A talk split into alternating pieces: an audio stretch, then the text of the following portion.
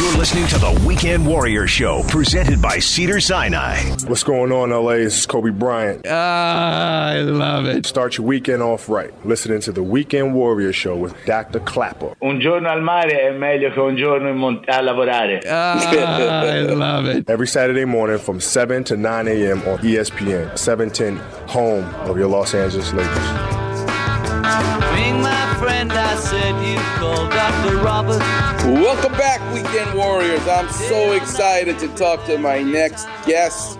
He's a good friend of mine. I see him every Sunday when I go surfing, and I'm just so proud to call him a friend. The great John McAtee. John, thanks so much for being with us and missing a surf session to do the show with us today.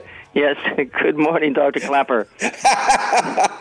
I want the world to know who you are because I'm so proud of you. And teach us how do you decide I can be a chef, I can be an accountant, I can do anything I want with my life, and you choose to go into the making brace business, prosthetics and orthotics. Tell us how that happened to you.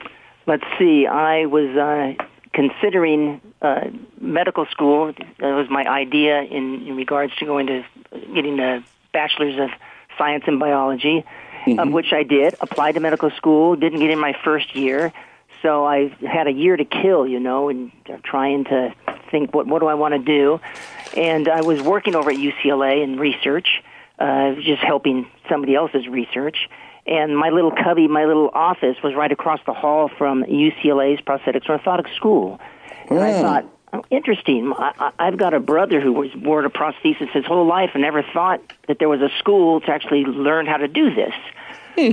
So I applied, thinking, you know, I want to keep my mind sharp. Uh, I applied to medical school, and and uh, so uh, it was just to kind of kill time was my in, initial idea. Got into it- the program. Uh, within the first week, we we're making a below the knee prosthesis for somebody, and I was hooked.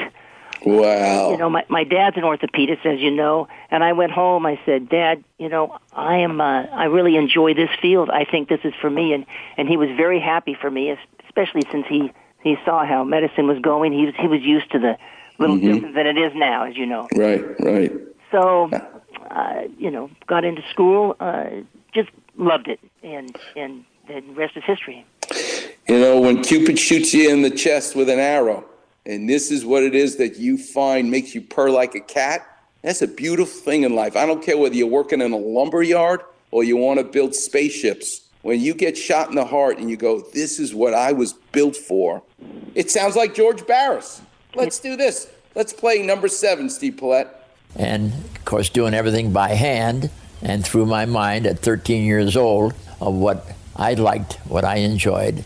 And the big uh, feeling extended through the kids that were at school because when they saw what I did, they said, wow, look what Barris did to that old Buick. He made it into a new Buick or a custom Buick. So these are one of the thrills that I had that made me feel that this is the road that I wanted to take with any kind of wheels for the rest of my life. It's such a beautiful story to hear that you found your calling in life. Tell us a little bit of, teach the listener, what's the difference between a prosthetic and an orthotic?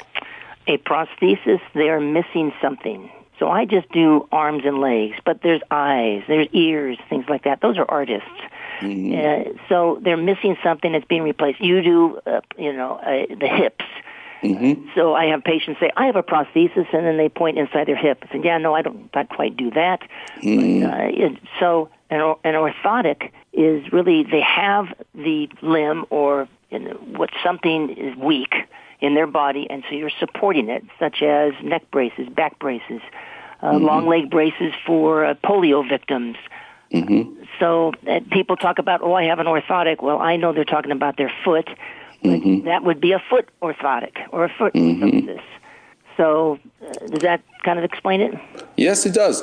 The pressure and the beauty of doing this for 40 years, John McAtee, is you no longer are just being happy that you can have that child with polio walk again. You're no longer just happy when a when a person with gangrene or diabetes loses their leg and now has an amputation and is just happy to walk again. You now have this whole idea of I don't want to just walk again. I want to run the marathon. I want to be athletic. And you know that the materials themselves, they're not built for that. So you're part, a very big part, of this revolution of demand to go further with your field. And you're a big part of that revolution. So teach us, teach us about making a brace for a below the knee amputation that you can run the marathon with the cheetah, the carbon fiber blade.